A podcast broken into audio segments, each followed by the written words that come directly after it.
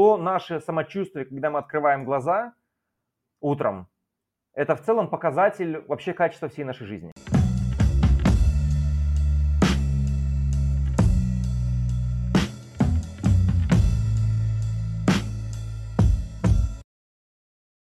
Всем привет! Меня зовут Зверуг Алексей, и это мой подкаст, в котором я со своими гостями обсуждаю разные аспекты физического и ментального здоровья. Сегодня первый выпуск, я немного волнуюсь, тем не менее хотел бы обсудить питание.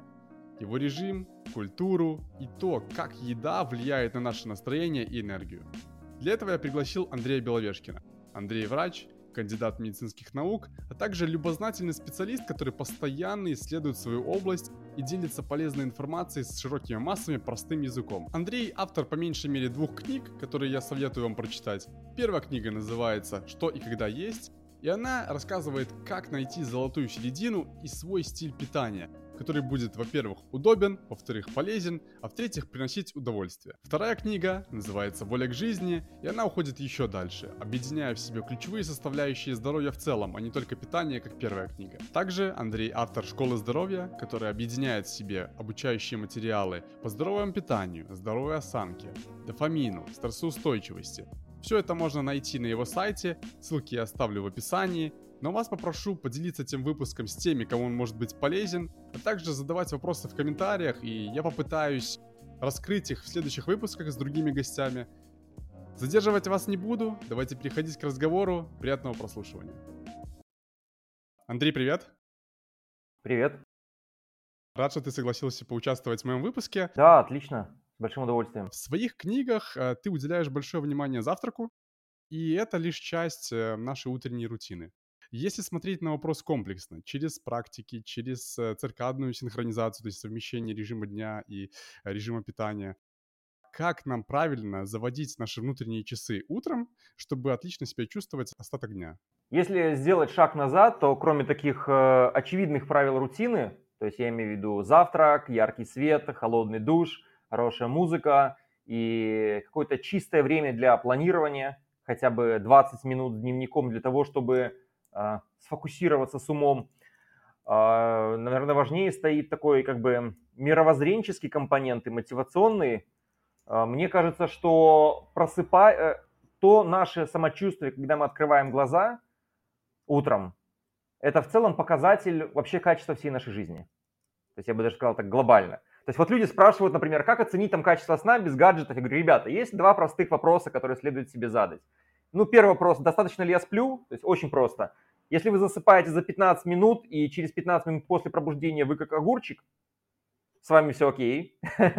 а второй момент – это ваше внутреннее самочувствие, когда вы засыпаете, пробуждаетесь. То есть умиротворение, удовлетворение, спокойствие, радостное ожидание. То есть если у вас э, момент засыпания, пробуждения классный с точки зрения вашего ощущения, то вы все в своей жизни делаете правильно. А если же, как многие люди, им просто не хочется просыпаться, они ничего не ждут от этого дня, и они пытаются как-то себя просто накачать там с помощью там кофеина, э, лежат в постели, пытаясь отсрочить этот день, в котором их не ждет ничего хорошего, то для них, конечно, все остальные наши лайфхаки не пригодятся. А так вот про те вещи синхронизации, которые ты уже упомянул, да, мы можем пройтись по каждому из них кратко. Первое – это завтрак. Вот. А, как правило, это высокобелковый и объемный завтрак.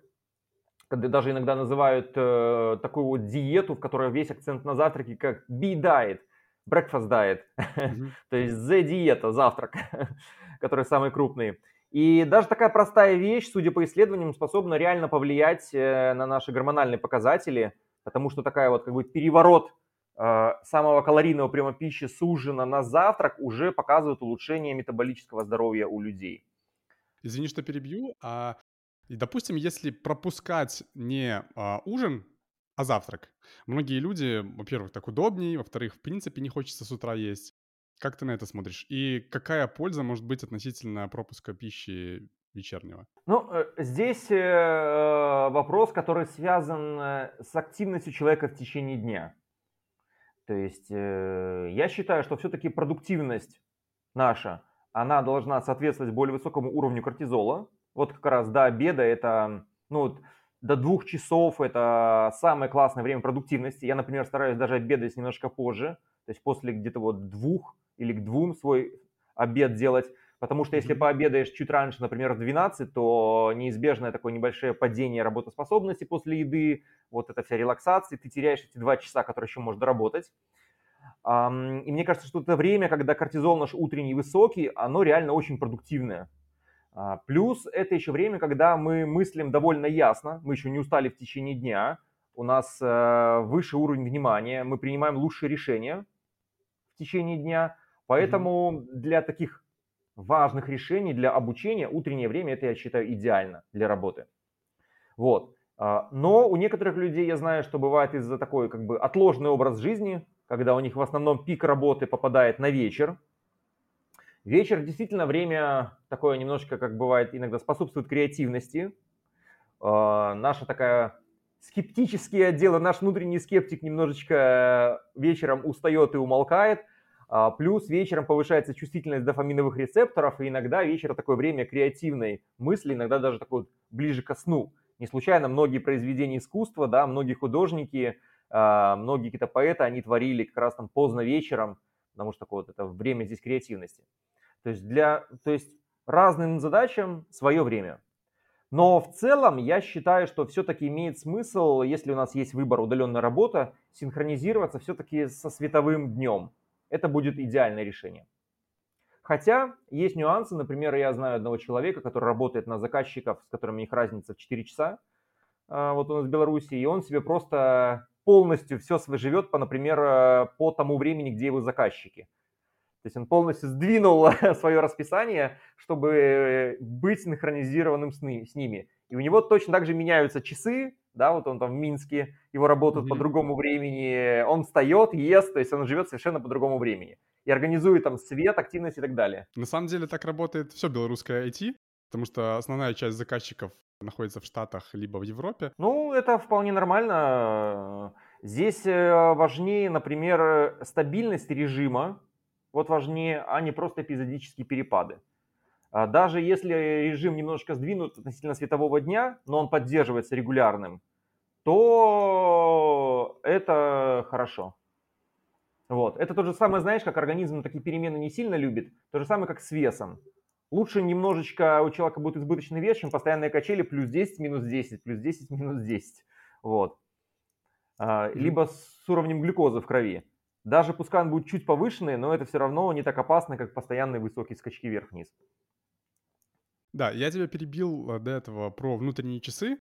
А, мы обсудили питание. Что еще поможет нам правильно настроить их? Ну, это, конечно же, свет. Свет. Мне кажется, что солнечный свет – это одна, один из самых недооцененных ресурсов здоровья. А, возможно, это произошло из-за того, что солнечный свет долгое время демонизировали, Э, с разных сторон, особенно дерматологи и косметологи. Ну, у косметологов э, солнце главная причина фотостарения кожи, морщины появляются. Это действительно так. Э, говорят даже, что некоторые султаны не давали наложницам показываться на солнце, держали в тени, и у них там морщины первые появлялись только после 40. Ну, такая вот историческая легенда. Но и с другой стороны, это же, конечно, одержимость меланомой, раком кожи, которая тоже связана с солнечным светом. Но а, со здоровьем так, не бывает каких-то крайностей, всегда важен здесь баланс. И попытки избегать солнечного света, а, использовать SPF, а, постоянно закрываться, меньше бывать на улице. И та организация рабочего времени, то есть люди сидят в помещениях в основном, привела к тому, что людям реально не хватает солнечного света, и это вызывает крайне низкие уровни витамина D даже в таких солнечных странах, как Австралия. И дефицит солнечного света, он очень серьезно увеличивает риски заболеваний. Согласно по исследованиям, достаточное пребывание на солнце серьезно снижает э, риск э, смертности, риск сердечно-сосудистых заболеваний, риск депрессии, ну и там огромный список. Э, вплоть до того, что, как шутят там за рубежом, что sunscreen is new margarine. То есть э, средство против солнца это новый маргарин. Ну как бы отсылая попытки заменить насыщенные жиры трансжирами. Угу. Поэтому утром солнце, оно может быть либо натуральное, если вам повезло, если не очень, то с помощью ламп фототерапии. Есть угу. в скандинавских странах даже специальные световые кафе. Круто, что такое появилось в Минске, тем более это недорого и классно. Просто ты заходишь утром попить кофе, и вокруг потолок и стены вот эти мощные, но не слепящие лампы, которые выдают 10 тысяч люкс свет. И ты буквально в то время, пока ты пьешь кофе, тебя еще стимулируют этих 10 минут, тебе хватает достаточно, чтобы а, не просто поднять себе энергию изнутри, но поднять себе энергию и через а, количество света.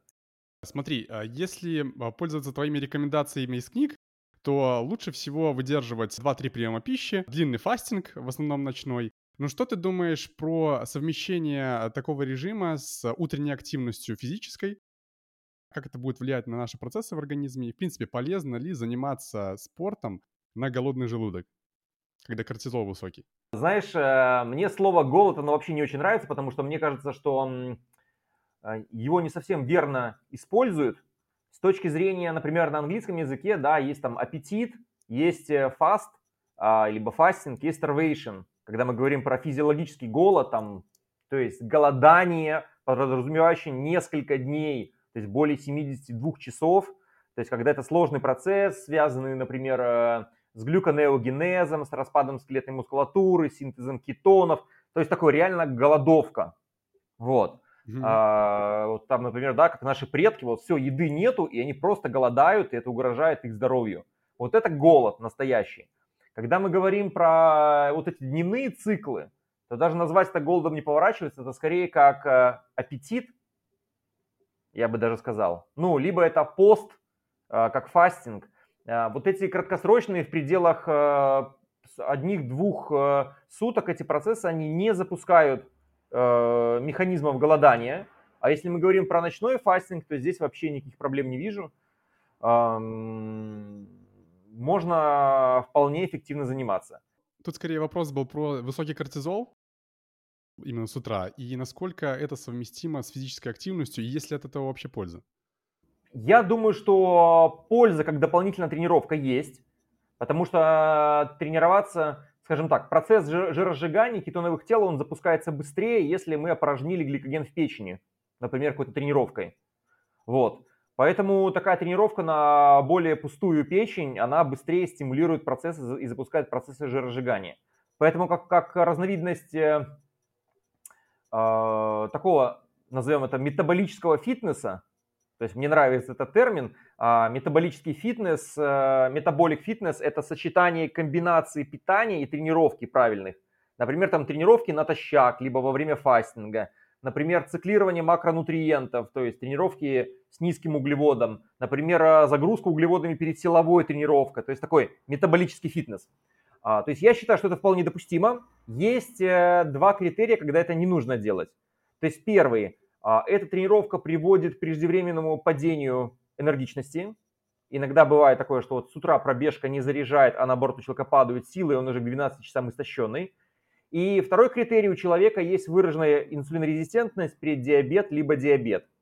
То есть при нарушениях углеводного обмена, ну, либо ожирение довольно выражено, не рекомендуют заниматься натощак, потому что это ухудшает показать метаболические показатели здоровья. Кортизол при его нормальном уровне, он даже полезен для организма, да?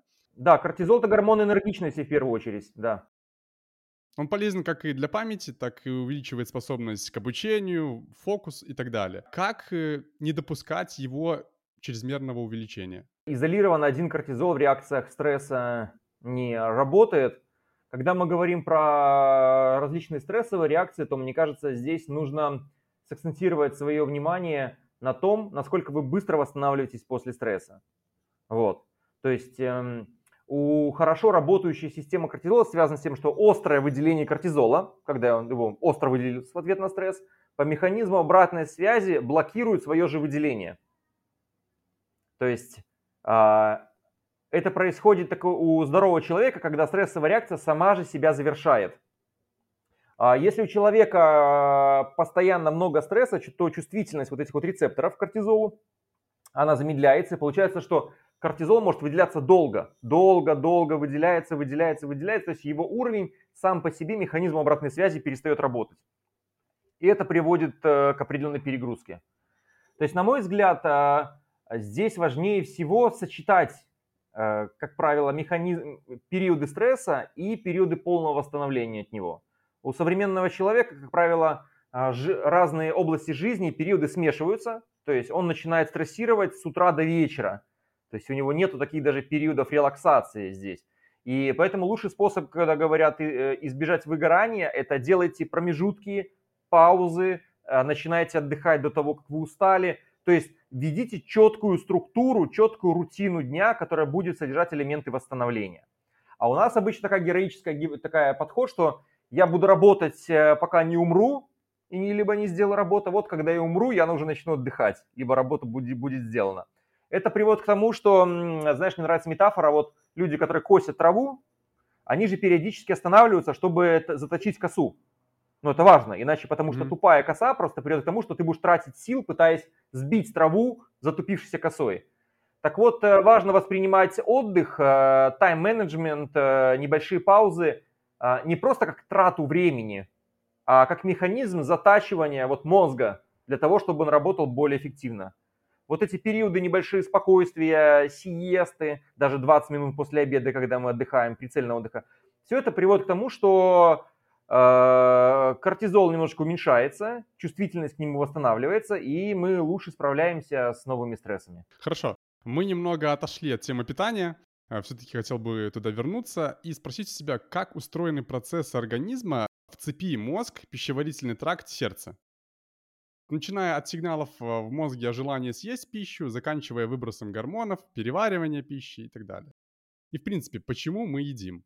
Ну, смотри, если Фрейд считал, что ключевым инстинктом является секс, да, как бы драйвер всего нашего поведения, а, мне больше импонируют подходы основателя гештальтерапии Перлза, где он считал, что главным является жор, главным является еда. То есть, по, по сути, кто мы такие? Мы такие пищеварительные трубки, да, такие, ну, грубо говоря, как говоря по Пелевину, такие ротожопы, прошу за выражение, а, вокруг которых, э, вокруг этой трубки нарастают разные органы и структуры для того, чтобы мы легче находили пищу. То есть руки и ноги, чтобы мы добирались до еды, зубы, чтобы мы хватали пищу, мозг, чтобы мы оптимальнее искали и хранили пищу и так далее. То есть, по сути, все организовано вокруг нашего процесса еды. А, поэтому мне кажется, что люди зачастую, поэтому еда так много значит для людей на уровне, на инстинктивном уровне. И именно поэтому так часто не срабатывают желание не есть. То есть в глубине нашего мозга, да, для подкорковых структур еда – это священный грааль, это источник выживания, это то, что всегда поможет, это, э, это спасение, потому что еды всегда не хватало. И получается, что вот эти древние инстинкты, которые как раз-таки считают что чем калорийнее еда и чем меньше мы тратим сил, а, тем лучше с точки зрения мозга. Вот эти древние инстинкты, к сожалению, они сейчас э, в современной жизни нам лишь мешают. Потому что мы, наверное, первое поколение, которое, э, не знаю, даже как вид, от избытка еды умирает людей намного больше, чем от недостатка. И, соответственно, наши вот эти древние инстинкты, которые говорят, любая еда это классно.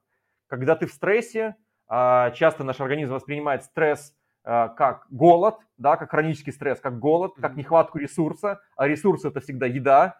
И он говорит, смотри, чем больше стресс, тем больше тебе нужно съесть. Winter is coming. Грядут тяжелые времена, и тебе нужен мощный запас жира, чтобы их пережить. И такими временами может, например, быть просто ощущение неопределенности будущего, которое заставляет человека переедать. Из-за того, что эти инстинкты, рефлексы, они неосознанные, человеку реально сознательно очень сложно им противостоять. И это одна из причин, почему а, ну, многие, многим людям трудно поддерживать э, здоровую массу здоровую массу тела. Но все-таки вот про процесс. От первых сигналов в мозге и дальше. Как это все происходит? А, здесь есть э, как минимум 10 уровней, а, на основе которых происходят вот эти вот процессы регуляции того, что мы хотим съесть, сколько мы съедим, хотим съесть и когда мы хотим съесть. А, самый базовый такой вот уровень – это контроль энергетического баланса, осуществляемый гормонами, например, лептином. И гормон лептин – это гормон насыщения, который э, сигнализирует мозгу, сколько мы потратили, сколько нам нужно съесть.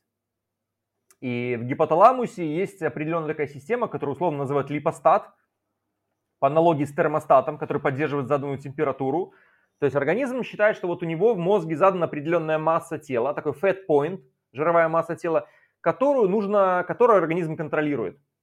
Именно по этой причине гигантское количество людей не считают калории и поддерживают годами какую-то стабильную массу тела. Это не потому, что у них встроенный секретный счетчик калорий, а потому, что у них прекрасно работает вот эта внутренняя система баланса, липостат. Mm-hmm. И поэтому как эта система работает? Человек съел чуть больше, а, он немножко, его температура повысилась, он немножко сжег в виде бурого жира, немножко больше побегал дополнительно, все, лишние калории ушли. Съел немножко меньше, ну, мне сегодня что-то двигаться не хочется, полежал на диванчике, меньше потратил, но не похудел. И вот эта регуляция, она происходит, конечно, незаметно нам, вот. Но, к сожалению, по ряду причин, например, нарушение питания, когда человек ест много такой высококалорийной пищи, развитие хронического воспаления, циркадные сбои, вот эта система липостата нарушается. Вот. И появляется такая тенденция на, например, набор массы тела. Кроме этого, есть огромное количество других механизмов контроля того, сколько мы съедим, например, элементарно связанное э, с тем, что находится вокруг человека. Потому что, например, э, многие люди испытывают аппетит, потому что вот такие триггеры, как запах, вид еды, э, то, конечно же, все это приводит к тому, что они тоже испытывают такой вот ложный аппетит и желание поесть. Поэтому, на мой взгляд, конечно, рекламы гамбургеров, которые висят на улицах, либо любой еды, это для мозга то же самое, что обнаженные фотографии, которые, в принципе, тоже, ну, мне кажется, не совсем этично с точки зрения дофамина вешать. Наверняка у каждого человека есть свои личные цели, на которые лучше бы этот дофамин потратить, да. чем на гамбургеры и фотографии обнаженных каких-то людей. Но вернемся к этому. То есть внешние какие-то триггеры, которые запускают э, аппетит, такие даже, например, как пролистывание еды в Инстаграме, и тоже стимулируют переедание человека. Ну и мой любимый – это то, насколько работ, хорошо работает память человека. Оказывается, знаешь, что люди, у которых амнезия развивается, они практически все начинают набирать вес. То есть по одной простой причине мозг не помнит, что он уже ел.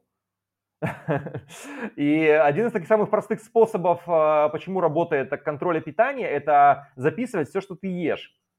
И сам процесс запоминания, записывания, оказывается, что ты начинаешь лучше помнить, что ты съел. И, соответственно, если ты вспоминаешь, что ты съел, например, на завтрак, либо на прошлый прием пищи, перед любой едой, то ты съешь меньше, будешь чувствовать себя более сытым. То есть мозг как бы планирует наперед э, вот эти потенциальные какие-то вещи. Ну и третья вещь мне очень нравится. Есть такая теория insecure неуверенности и ожирения. Она связана с тем, как человек относится к своему будущему. Оказывается, ученые установили, что одним из таких факторов риска ожирения является перебои либо непредсказуемость с ожидаемыми доходами в будущем. То есть чем менее неясное будущее, тем более человек склонен наедать жира. Даже если он, люди получают одинаковый доход, какой-то сейчас, но один из них уверен, второй не уверен, тот, у которого ожидается перебои э, с деньгами, непредсказуемость на работе, будет есть больше. То есть его организм как бы пытается подготовиться к этим трудным временам. То есть начиная от уровня э, кишечника и, мозг, заканчивая мозгом, есть огромное количество уровней, на каждом из которых происходит дополнительная оценка при принятии решения, есть либо не есть. Ну и в конечном счете все же суммируются, все эти процессы суммируются в виде какого-то одного конкретного решения, которое определяет пищевое поведение человека. Ты упомянул тему дофамина. Я думаю, что не будем сильно туда погружаться, но, в принципе, если говорить о еде и о настроении, как мы можем какими-то специфическими продуктами либо добавками поднимать себе настроение, увеличивать уровень энергии. Сейчас очень сильно развивается биохакинг. Люди употребляют добавки, такие как альтирозин для того, чтобы поднять дофамин, 5-HTP для серотонина и так далее. Если что-то из натуральной пищи, то что мы можем употреблять и поднимать себе настроение и, в принципе, энергию в жизни. Когда мы пытаемся что-то делать, чтобы поднять себе настроение, это уже ступенька на пути к депрессии. А, смотри, есть э, еще давно э, замечено, что вот все ценности, да, которые вот вокруг нас, они есть первичные и вторичные ценности.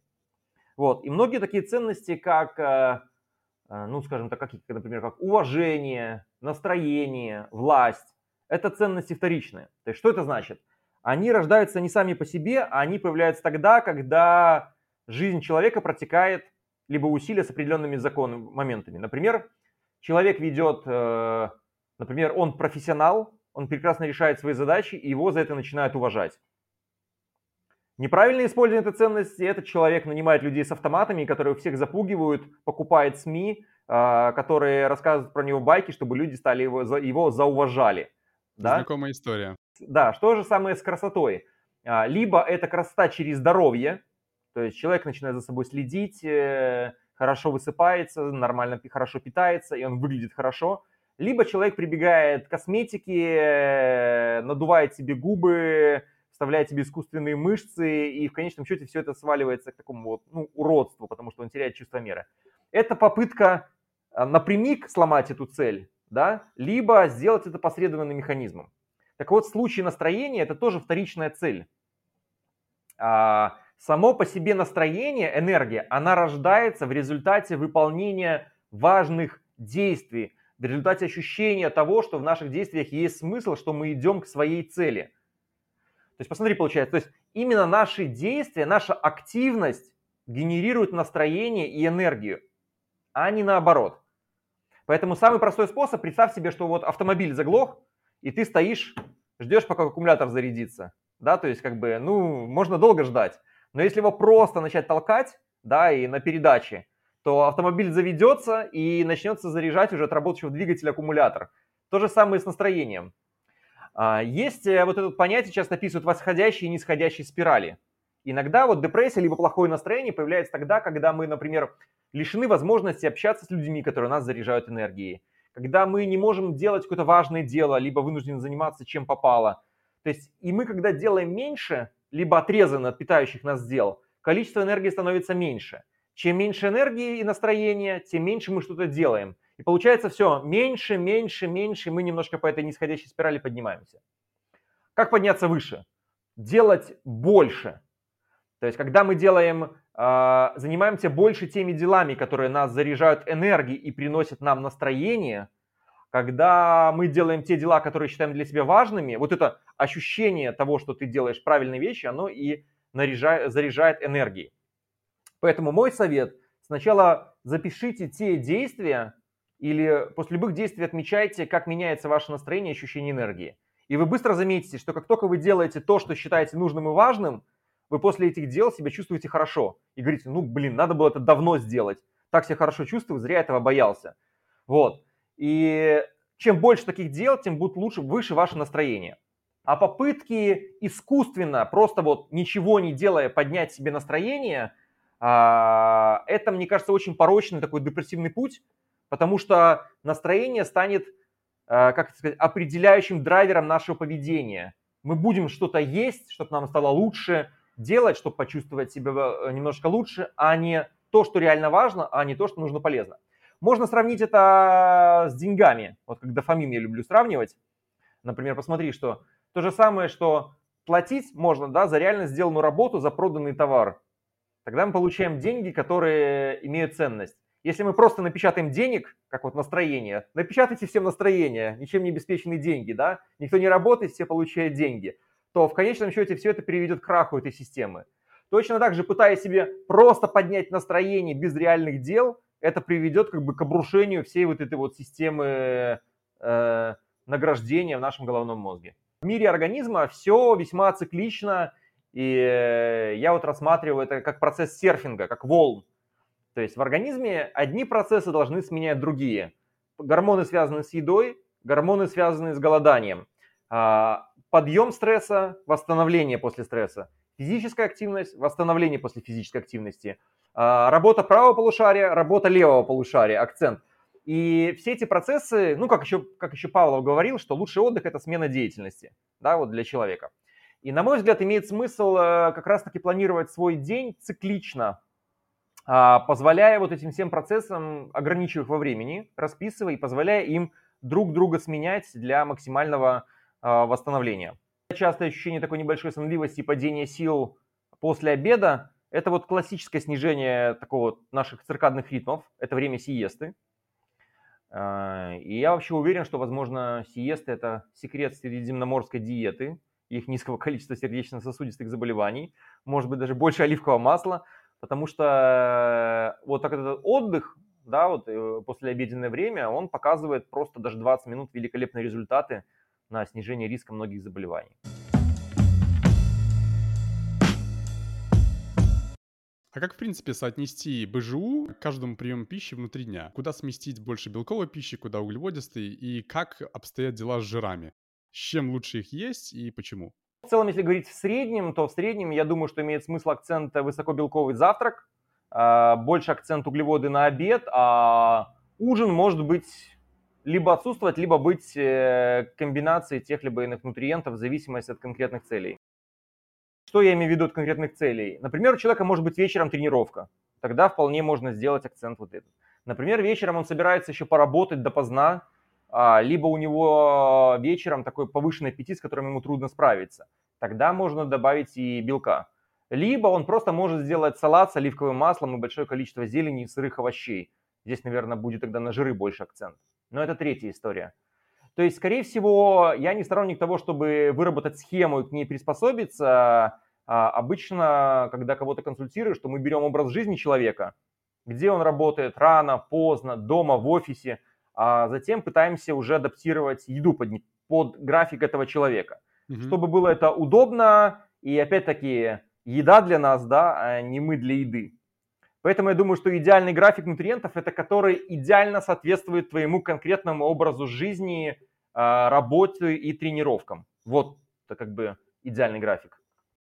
Хорошо. А в рамках одного приема пищи, как лучше устанавливать порядок приема пищи? В своей книге ты писал о том, что начинают лучше с белковой пищи, дальше идут углеводы и так далее. Что еще можешь добавить к этому?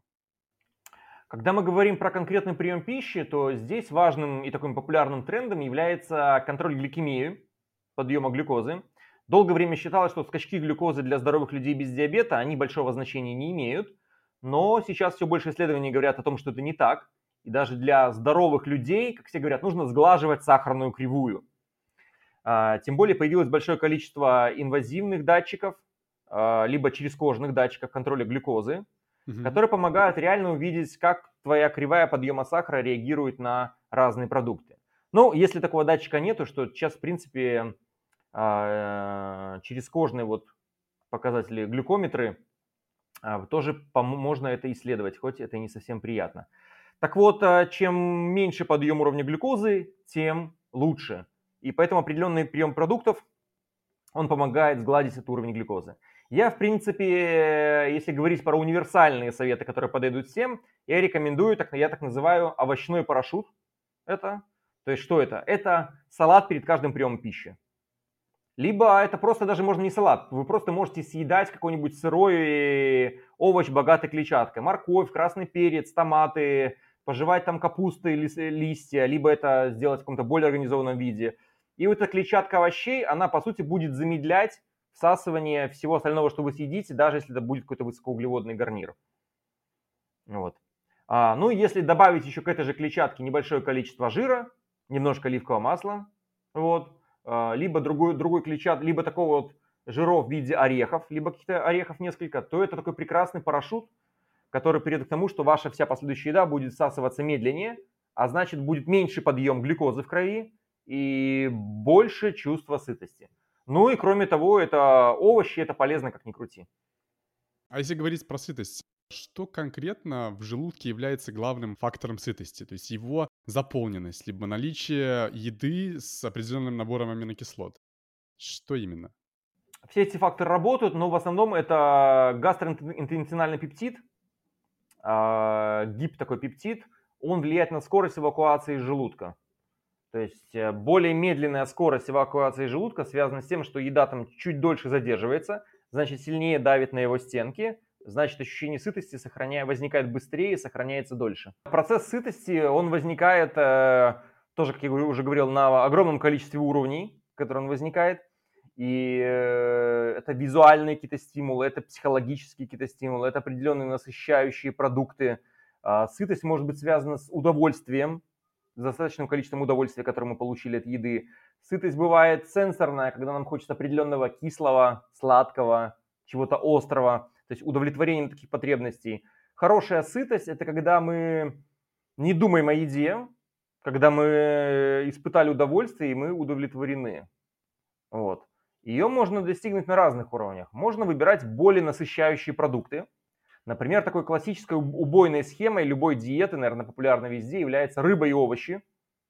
А, и не случайно, потому что овощи э, насыщают хорошо, коэффициент сытости занимает большой объем, и рыбный белок, он самый сытный среди всех остальных видов белка.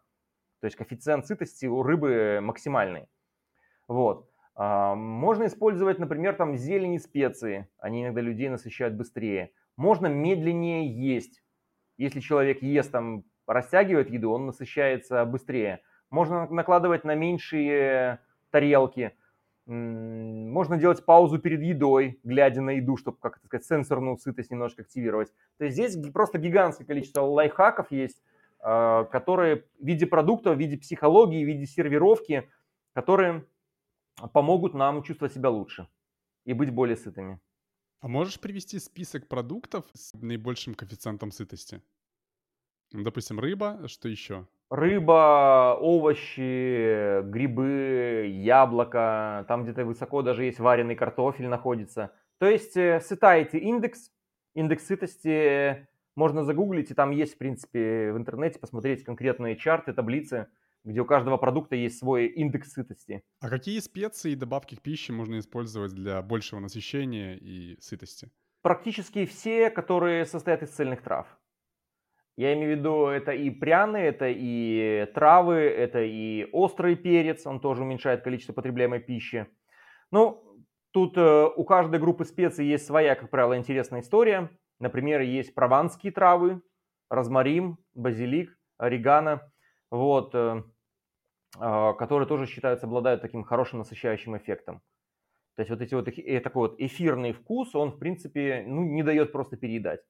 Задавая вопросы про голод, мне больше было интересно услышать мнение о э, гормоне грилине, который вырабатывается как uh-huh. гормон голода.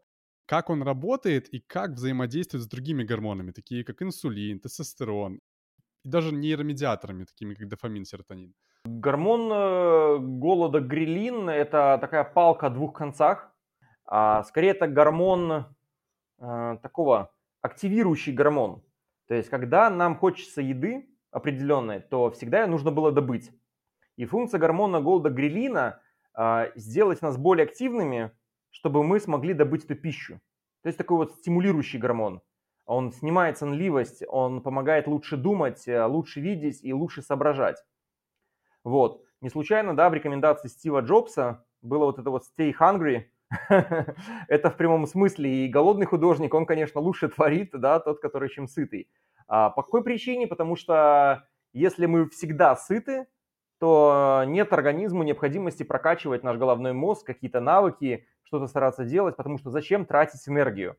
Наш ведь организм, главная функция – это экономить энергию. Делать так, чтобы ничего не делать и все получать. А, поэтому гормон грилин, э, он переключает нас, когда мы хотим есть, глобально в режим охотника. Режим охотника – это лучше видим, лучше соображаем, имеем лучшую иммунную систему, чтобы быстрее заживали раны у нас, чтобы интенсивнее сопротивляться инфекциям, а, иметь более бодрое и хорошее настроение. Поэтому гормон голода грилин, он защищает мозг от нейродегенерации, он повышает уровень э, нейротрофических факторов, которые способствуют образованию новых связей между нервными клетками. Он защищает нас от депрессии, а, он улучшает мышечный рост. То есть э, все это классно. Но из минусов, э, пожалуй, он настолько сильно стимулирует наше поисковое поведение, что сильный голод может приводить к срыву людей, я имею в виду алкоголизм и наркотики. Поэтому, например, им сильный голод может рецидив здесь вызвать. Поэтому, ну, либо даже агрессию какую-то определенную, такую гиперстимуляция. Иногда сильное чувство голода, грилина, когда много, не дает людям уснуть. И оно вот запускает порочный цикл ночной еды. Когда люди хотят есть, гормон голода грилин им стимулирует, не дает им провалиться в сон, и они вынуждены хоть съесть что-то, чтобы просто заснуть. Но это вот уже проблемы, скажем так, циркадные. Вот, поэтому мне кажется, кажется, что такой простой а, как это сказать, чувство аппетита, желание поесть, я иногда рекомендую, называйте его вкус к жизни. Хорошо звучит. Я чувствую вкус к жизни, да? То есть желание есть, аппетит, это как бы, ну, в целом воспринимать это чувство лег- легкого голода как нормальное состояние. То есть это бодрость, это здесь активность, Это нормально находиться в таком состоянии. Когда вы постоянно находитесь э, в таком поевшем, тяжелом состоянии, когда вам ничего не хочется, это ненормально. Потому что для организма любые изменения, они мотивируются такими базовыми драйверами, в том числе и голодом. Не случайно, что многие биохакеры, да, и предприниматели, они используют фастинг в первую очередь как э, э, для прокачки головного мозга, для повышения своих каких-то когнитивных навыков, не столько даже для похудения. Э, попробуйте, например, кому там грустно, тревожно, 24 часа не поели, через 24 часа у вас уже как бы утром просыпаетесь и прям уже, как это сказать, просыпается вкус к жизни, и э, мир уже выглядит не таким уже угнетающим. А что может, в принципе, повлечь за собой неправильную выработку грилина, и какие у этого могут быть последствия? Разные манипуляции могут быть вызваны, например, циркадными сбоями. Ну, примеры вот вечером. Вечером у нас как должно быть? Солнце заходит, света становится меньше, организм переключается в большей степени на ночное жиросжигание, аппетит падает. Но неправильные сигналы, например, яркий интенсивный свет, активность, новости, стресс, они приводят к тому, что ну, такой яркий свет воспринимается как будто бы сейчас середина дня. А раз середина дня, значит время кушать. И человек испытывает спустя 3-4 часа после ужина новый приступ голода как раз к 12. Вот, то есть он сбивает свои внутренние часы и э, хочет есть. Хотя, по идее, этого желания не должно возникать. Вот. А, также этот гормон может быть выделение его стрессовым а, и вызванное просто таким переучиванием. Если человек привык заедать стресс, например, эмоциями, то у него просто рефлекторно возникает чувство голода э, при воздействии вот этих вот триггеров. Например, когда человек, например, там, с детства, вот тебе плохо, скушай конфетку, плачешь, скушай что-то еще, и у человека уже негативные эмоции зачастую сопровождаются желанием есть, выделением грилина. То есть то же самое, как у собак Павлова. Помнишь, когда их там приучали выделять желудочный сок и испытывать чувство голода в ответ там, на лампочку, на колокольчик. То есть человек точно так же может привыкнуть испытывать чувство голода по самым странным рефлексам. Но в основном это негативные эмоции. Между приемом пищи, когда нам запрещены перекусы, чем можно утолить голод? Когда мы думаем так, что кто-то нам запрещает, любой запрет приводит к тому, что запретный плод становится более сладким. И это такой здесь важный лайфхак, как трюк ума. Это запрещать, не запрещая.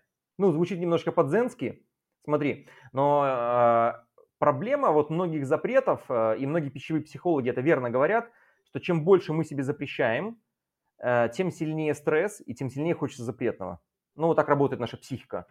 И очень часто жесткое ограничительное поведение, оно приводит к срывам, э, к анорексии, к булимии. То есть это такие вот жертвы вот этих вот ограничительных диет. Поэтому здесь здоровый способ такой заключается, здесь немножко нужно такой тактической хитрости. Как что-то не есть, себе не запрещая. Вот. То есть обычно это связано с тем, что фастинг, как пост, это добровольное воздержание. То есть посмотри, нам не запрещено, мы добровольно воздерживаемся от еды, а, потому что это служит как бы нашим там правилам, нашему режиму. Но это не запрет. А, как я шучу, такое, как себе облегчить состояние запрета, говорю, а, можно все, можно всегда, но не тебе и не сегодня. Ну а так вообще можно все, потому что эта позиция такая, что я могу съесть любой продукт в любое время, это окей. То есть базово мне разрешено все есть, я не испытываю запретов. И это как бы мне облегчает вот эту ситуацию воздерживания. То есть мне можно все. А, либо самый простой вопрос, если что-то сильно хочется съесть, я говорю, окей, давай это съем, завтра вот если утром мне захочется, я это съем. То есть все, я себе разрешил, я этого давления не чувствую, но утром ты уже просыпаешься отдохнувшим, а, без стресса, и, как правило, тебе этого не хочется. То есть позиция, что можно здесь есть все. То есть если я хочу что-то съесть в перекус, я говорю, ладно, давай это съем на завтрак. Ну вот сегодня еще как бы продержусь, но попробую это съесть на завтрак. Хорошо, съесть можно все, но есть же какие-то опасные сочетания в пище, например, там сахар-жир, которых стоит избегать. Может быть, ты можешь привести примеры еще подобных сочетаний, которые лучше избегать, либо свести к минимуму? Как правило, это соль, сахар и жир, еще более убойное сочетание, mm-hmm. вот, которое здесь неестественное. И э, это опасность, когда мы посмотрим на что приносит излишние калории в наш рацион, то, как правило, здесь выделяется всегда группа. Это скрытый жир и скрытый сахар. Ну, либо скрытый, либо добавленный жир и добавленный сахар. А почему он э, скрытый? Потому что, например, нам сложно увидеть такое огромное количество жира в кондитерских изделиях. Нам кажется, что они мучные, но они могут содержать просто невероятное количество жира, например, как шоколадные конфеты. Нам кажется, ну это сахар, это конфеты, а там жира там 30%, например, находится. Мы его не чувствуем просто, потому что сахар скрадывает этот жир. Либо то же самое напитки прохладительные, э, я говорю не только там пепси, кола, либо такие. У человека не возникает ощущения, что там сахар, потому что кислота, вот фосфорная кислота, она скрывает этот сахар. Человеку трудно понять, что, например, в апельсиновом соке, либо э, в яблочном столько же сахара, сколько и в Кока-Коле. Потому что яблочная кислота, она скрывает этот сахар. Он невидимый, этот сахар, мы его не чувствуем. Съесть такое же количество чистого сахара ложкой, ну, просто нереально. А, и такая же проблема, наверное, во всей высокопереработанной еде. Поэтому одно из таких базовых правил выбора продуктов, ну, мне кажется, оно должно быть и номер один обязательно, это есть цельные, а не переработанные продукты.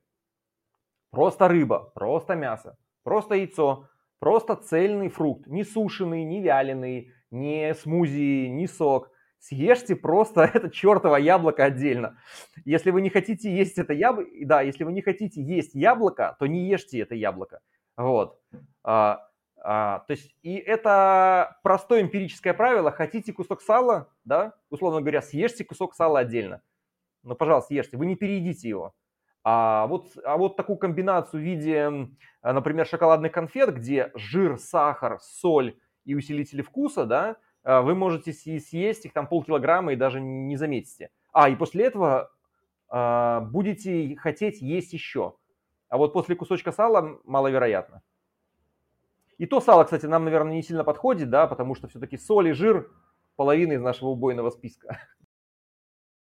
А как определить, что тяга к определенной пище – это здоровый голод, а не дефицит минералов? Если человек нормально питается, у него есть и мясо, и все остальное, нету, нету симптомов, а, сухость кожи, слабость, утомляемость, бледность конъюнктивы и так далее, то зачем ему делать, например, анализ на железо, если нет никаких подозрений?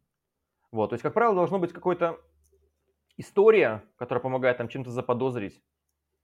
Вот, это дефицит. Но в реальности дефициты витаминов, они связаны, и минералов, связаны с какими-то пищевыми отклонениями, либо акцентами, вот, которые здесь есть. Более редкая история – это проблемы с усвояемостью. Например, э, аутоиммунный гастрит, э, вот, например, который связан с атрофией, да, он может привести к дефициту витамина В12, но это уже такие более специфические состояния. Иногда дефицит определенных витаминов либо минералов развивается из-за злоупотребления чем-то другим. Например, э, если человек может э, столько много принимать цинка, что у него уменьшится медь, потому что эти минералы конкурируют в организме друг за друга. Ну, то есть такие вот нюансы. Я сторонник того, чтобы в первую очередь стараться добиваться разнообразия с помощью диеты. А, для этого сначала нужно взвесить свои риски, да, то есть что я ем, что я не ем, где я живу. Например, мы открываем, видим, да, что Беларусь очень низкое содержание селена. Окей, где я могу взять селен? А, я могу порцию селена суточную получить, даже двойную, съев любой морепродукт, любую рыбу дикого вылова, сельдь, скумбрия, а, либо добавив себе там порцию бразильских орехов, где тоже много селена. Все, мне этого будет достаточно. Если я ни то другое не люблю, ну да, я могу себе пропить добавку селен-метионина. Ну, в принципе, тоже. Некоторые страны решают эти проблемы еще круче. Например, Финляндия, в которой мало селена, они решили так. Ну, мы купим просто гигантское количество удобрений, во все удобрения добавим селен, рассыпем их по всей Финляндии, и у нас во всем, что выращивается в Финляндии, будет достаточное количество селена. Это, конечно, такое крутое, радикальное решение проблемы, но зато которое повышает здоровье всех граждан, вне зависимости, пьют добавки они либо нет. А чтобы все-таки узнать, есть ли у тебя какой-то дефицит либо нет, нужен ли селен дополнительный либо нет, стоит ли проходить какой-то чекап, допустим, раз в полгода, раз в год? И если да, то как это должно выглядеть? Допустим, многие люди имеют низкую кислотность желудка, об этом не знают и едят пищу, которая понижает кислотность. Многие специалисты, они где-то выступают интуитивно против того, чтобы сдавать гигантское количество анализов, даже если у человека позволяют средства. А, ну, такое возражение может идти, ах, эти проклятые врачи снова не скрывают свою тайну и не хотят, чтобы мы лечились и были здоровыми. Но mm-hmm. все дело не, не, не так.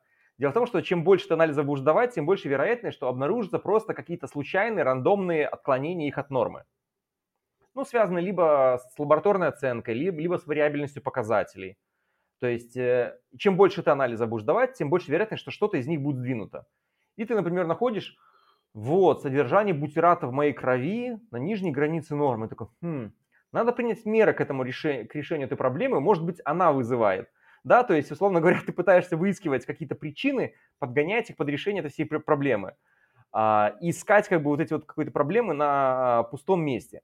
Поэтому мне кажется, что двигаться нужно, как это сказать, э, сверху вниз, сверху вниз, и исходя из запросов какого-то конкретного человека. То есть есть какой-то базовый чекап, который, да, поможет э, там холестерин, э, уровень давления, гликированный гемоглобин, который здесь поможет оценить работу щитовидной железы. То есть такой базовый чекап, который есть. Его, например, мы сдаем. Вот.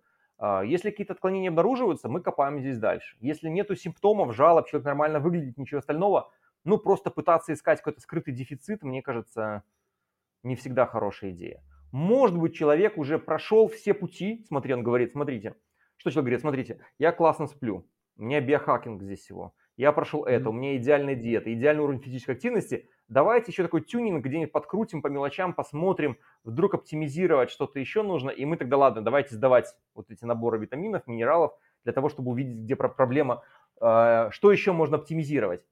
Но многие люди перепрыгивают через ступеньку, да, то есть, э, условно говоря, человек ест, что попало, питается джанкфудом, и говорит, слушайте, может быть, у меня дефицит меди такой задумывается, надо мне сдать медь. Чувак, тебе нужно перестать есть джанкфуд да, в первую очередь, это два, даст твоему организму неизмеримо больше плюсов для здоровья и выигрыша для своего здоровья, чем попытки компенсировать какой-то непонятный, потенциальный, либо неосознаваемый здесь дефицит, либо искать его. То есть это, как это сказать, а, это фокус внимания на реально важных действиях, которые нужно сделать. То же самое, то есть как дом мы строим, да, мы сначала фундамент строим, потом стены, потом крышу, а не наоборот. Так вот, минералы – это крыша ну не крыша, это, скорее, как сказать, украшение дома. Там флюгер, какие-то водосток, вот все это остальное. Вот. А, и чтобы это сначала все работало, нужно, безусловно, сделать базис. То есть сначала выстроить нормальное питание, и вполне возможно, что большая часть этих вопросов, как бы там с минералами, с витаминами, будет закрыта просто нормализацией здесь питания. Ну и подводя наш разговор к заключению, Мог бы ты выделить три основных проблемы человечества в питании? Понятно, что их много, но вот назвать прям три главные. И что нам с этим делать? Первая проблема, я уже, наверное, назову, это есть нужно цельную еду, а не переработанную. Вот это главное правило. А, как бы ни пытались вам продать очередную комбинацию сахара, жира и муки под разными названиями, сахар, жир и мука с добавленными витаминами группы С или В, все равно это переработанный продукт. Поэтому ультраконсерватизм, да, то есть такая вот, а, как это сказать, э, а, такая пеган, палео-веган диета, да, то есть цельное мясо, цельная рыба, цельные орехи, цельные овощи, минимально щадящие. Это главное правило. Е, то есть есть настоящую еду. А, второе правило – выработайте для себя свой режим питания и следуйте ему. Это не значит, что, ой, сегодня я проснулся позже, поэтому не позавтракал, а потом я обед пропустил, потому что все было остальное. Вот режим питания, запишите в ежедневники, забейте его себе в Google календари, чтобы вам никто не мог поставить встречу на это время, забронировать. То есть это режим. Просто следуйте этому режиму, ешьте досыта, ешьте, ешьте здесь, здесь с, с удовольствием. Ну и третья история, которая связана с едой. Эм, станьте гурманами мне кажется. Вот такой вот вариант. То есть научитесь получать, э, есть осознанно, получать удовольствие от еды, э, есть другими людьми, уметь ощущ, ощущ, э, ощутить, описывать вкусы, вот, не есть то, что вам не нравится. То есть, чтобы эта еда была таким, приносила удовольствие и было таким, как это сказать, в некотором смысле объединяла либо друзей, либо семью. То есть, знаешь, как вот всегда вот там, в древние времена там люди всегда либо собирались за столом, либо собирались за какой-то добычей, за едой, чтобы как-то разделить хлеба, разломить хлеба и так далее. Мне кажется, у еды такая очень важная вот эта функция в плане какого-то, не знаю, объединения людей, либо гурманства. А, то есть вот уважать, э, ценить еду и быть в этом, в этом, в этом смысле эстетом. Тогда вы никогда не опуститесь до какой-то, до питания бы чем. Ну и, конечно, здесь тоже идея. Я, конечно, мечтаю видеть политические переговоры, как в древности, за столом. А, и мне кажется, еда реально бы мирила людей. То есть, представляешь, не то, что как все сидят как голодные, да, там три часа друг на друга гавкают, Да, да, да. а так все едят три часа. Кто с какой скоростью ест, там, кто чавкает, кто что-то еще. И люди наверняка бы различного рода бизнес-переговоры и так далее шли бы более продуктивно. Поэтому не случайно в одной старой книге есть совет с любым бизнес-партнером, либо с любым человеком, сходите с ним вместе поесть, и вы много узнаете о том, кто он, а, посмотрев на то, как он ест. Хорошо, Андрей, спасибо большое за разговор. Было очень емко и полезно. Расскажи, над чем сейчас работаешь, чего от тебя ожидать, возможно, какие-то книги, курсы, какой-то другой материал. Прошлой осенью я работал над курсом по депрессии, но там как-то не сложилось вот эта вся история. Наверное, мне самому, моему внутреннему перфекционисту конечный продукт не понравился, поэтому он не выйдет, наверное, в широкое, в широкое поле, в публичное. А сейчас я работаю над многими, как медицинский советник, а, работаю над разными приложениями в компании по здоровью. Вот, а, они тоже будут активно выходить. И, наверное, планах финализировать книгу по, по дофамину. Вот, это мой ближайший план, потому что, как это сказать, эта книга должна быть написана. Но, знаешь, вопрос сложный, а, и хочется сделать это и не слишком упрощая, но тем не менее сделав его понятной. То есть я пытаюсь нащупать вот этот баланс между сложными концепциями, нейромедиаторами и так далее, и с другой стороны практическими шагами, которые можно применять в жизни каждому человеку. Вот. Так что я надеюсь в течение года эту книгу написать. Отлично, ждем. Спасибо, Андрей. Хорошего дня. Пока-пока.